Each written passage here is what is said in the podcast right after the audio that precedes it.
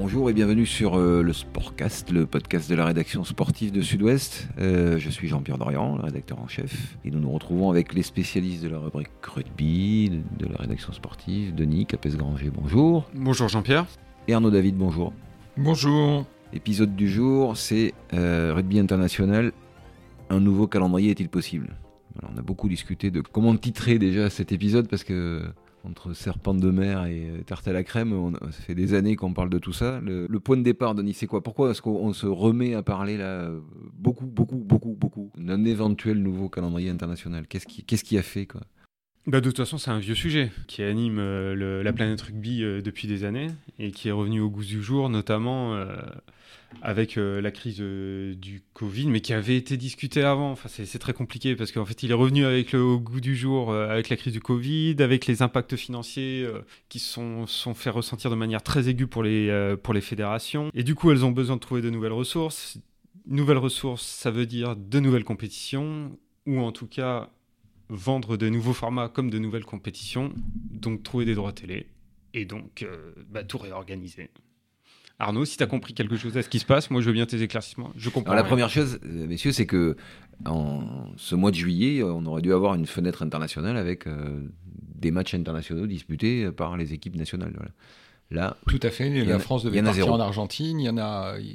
Il n'y a rien, il n'y a pas de tournée. Y a pas de tournée. Finalement, euh, c'est, cet épisode-là, il, vient euh, comme euh, préfigurer ce que souhaite la réorganisation que souhaite World Rugby, la fédération internationale. En fait, ces, projets, ils sont, ils sont antérieurs, bien sûr, au Covid. On a parlé, on a commencé à parler de réorganisation du calendrier international quand Agustin Pichot, l'Argentin Agustin Pichot, a mené une campagne en faveur de la création d'une Ligue des Nations. Une Ligue des Nations, c'est-à-dire une espèce de championnat euh, sur... Arnaud, je précise que pendant la crise aussi a eu lieu euh, l'élection du nouveau président de World Rugby, donc dont la campagne dont tu parles, Agustin Pichot étant, étant finalement battu. euh, par l'anglais Bill Beaumont associé à, à Bernard Laporte. Donc à- de toute façon, même avant la, la- la campagne, Pichot militait pour l'organisation du- d'une Ligue des Nations, c'est-à-dire euh, rassembler à l'automne un certain nombre de matchs internationaux, faire un certain nombre de matchs internationaux, désigner, euh, enfin organiser une finale, organiser des finales euh, en Europe là où il y a des stades pleins,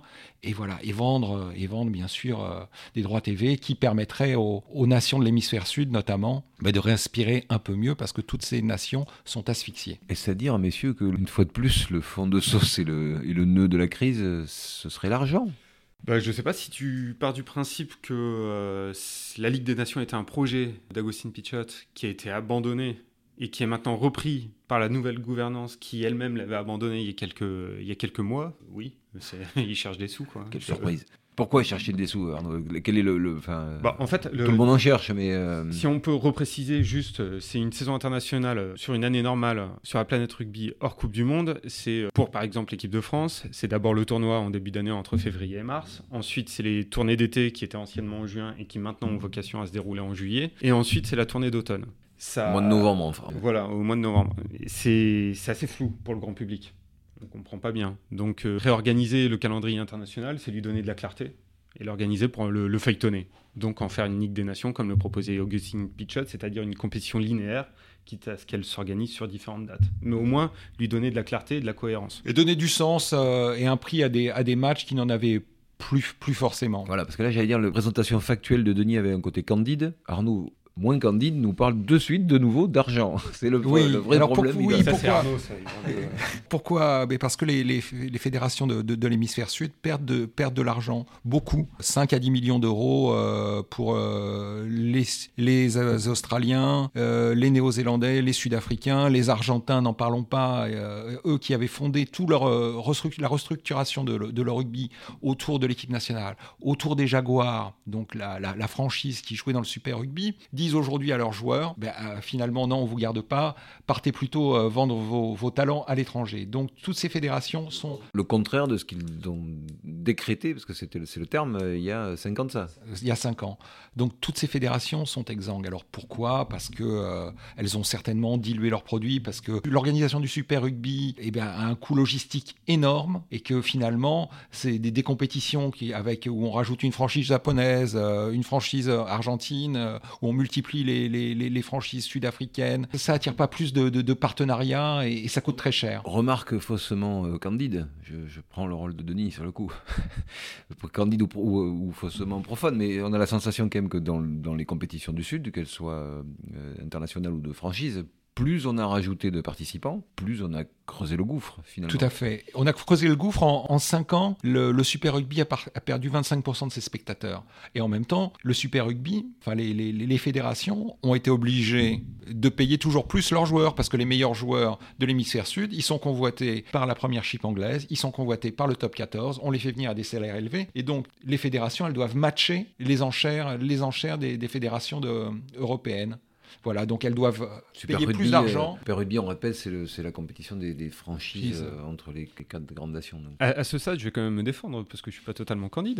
Je, quand je parlais de quand, quand, je partais, parlais de clarté, en fait, quand je parlais de, de clarté, en fait, c'est simplement pour vendre le produit aux diffuseurs. Hein. Et donc de rentrer de l'argent. Ah oui, tu fais, en, fait, en fait, tu fais le candidat. ça. Oui, donc oui, tout ça pour dire que ce Super Rugby ou le Rugby Championship, ce sont des choses qui sont. C'est un peu l'histoire de la grenouille et du bœuf, quand même, non? On a la sensation. C'est un peu lisible hein, comme format, si, si, on doit être tout à fait franc. Au-delà du beau projet qui est de, de réunir euh, plein d'équipes de, de, nations différentes, euh, au final, euh, c'est dur à feuilletonner. Les gens ne venaient plus dans les stades parce que c'est des affiches qui n'intéressent pas vraiment. Et en plus, ils ont des systèmes de qui, des s'y. Donc leur priorité à ces, fédérations, c'est de faire jouer au maximum leur équipe nationale.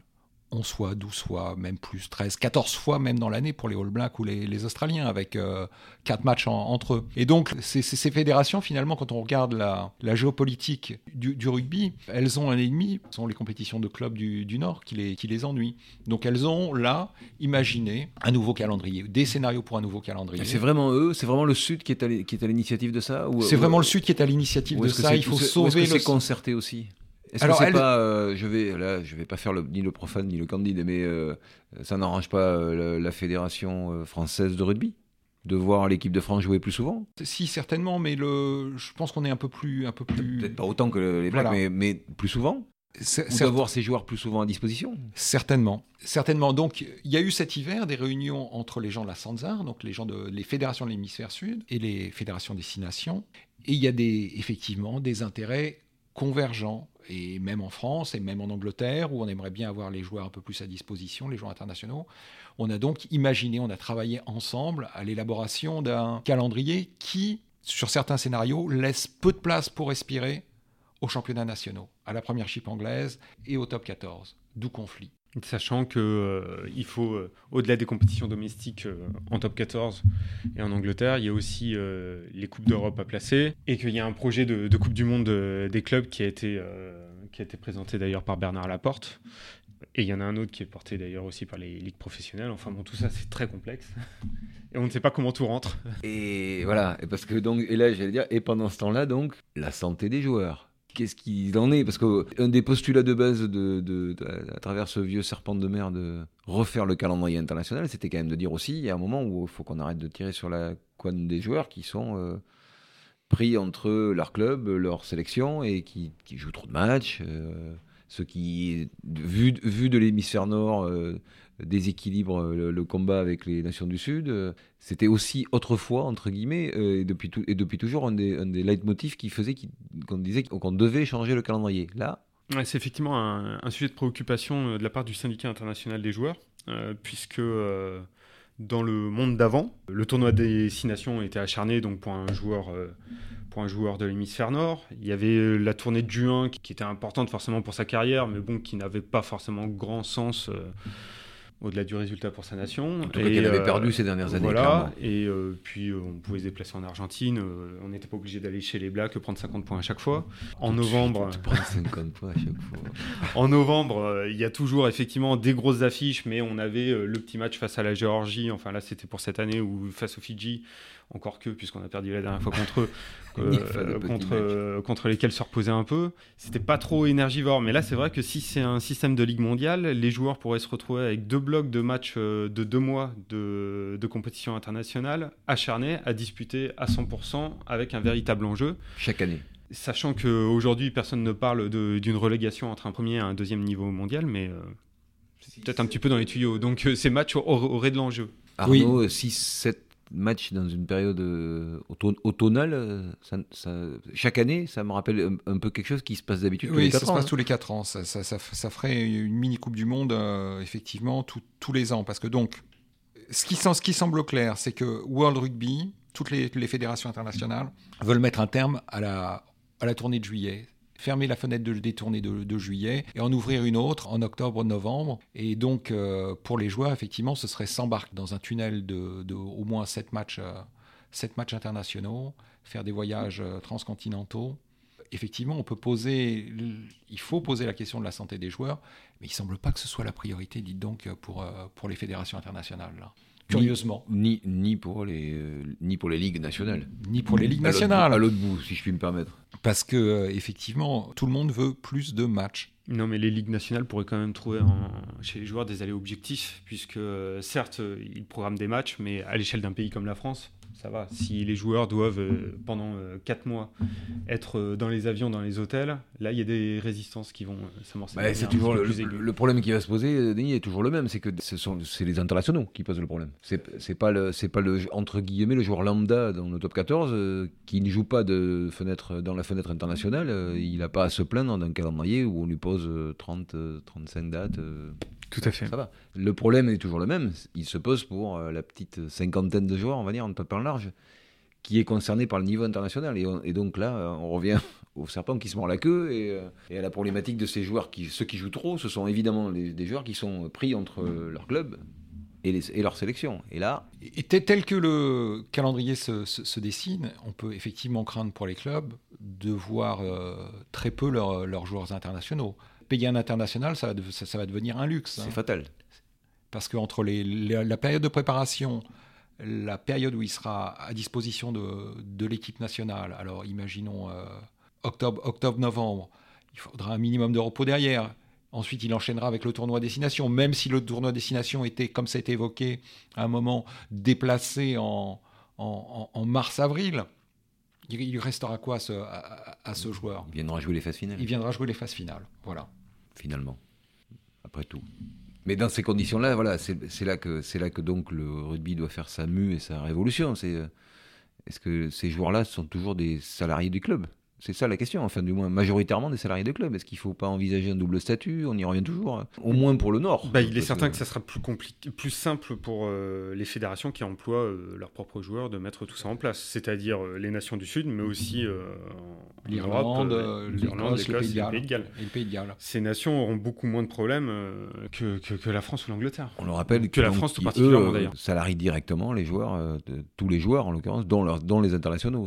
ils sont directement liés à leur fédération tout simplement. C'est pas le cas en France où euh, les clubs sont, les, joueurs sont d'abord liés à leur club, euh, même, même s'ils sont affiliés à leur fédération. Statutairement, c'est les clubs qui les salarient. Et ce qui rend l'équation euh, en plus complexe, c'est que pour les, pour, pour les joueurs français, le salaire de club est, est aujourd'hui, pour un international, très important.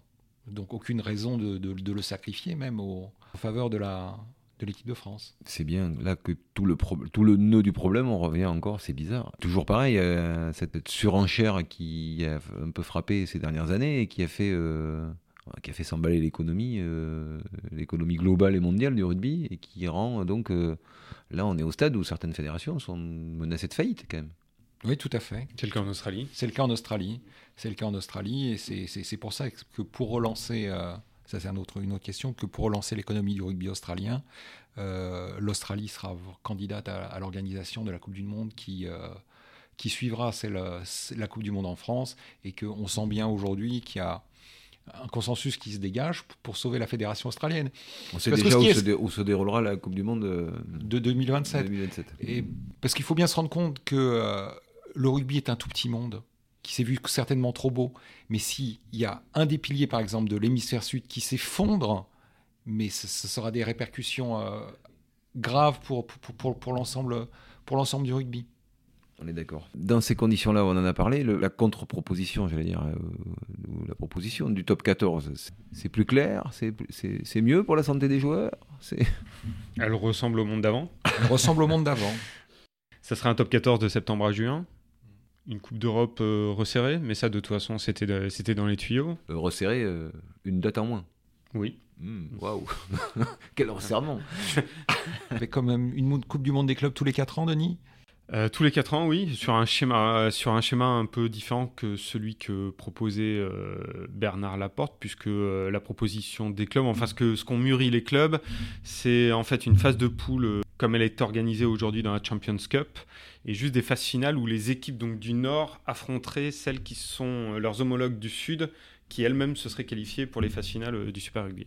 C'est ça? Oui, c'est ça.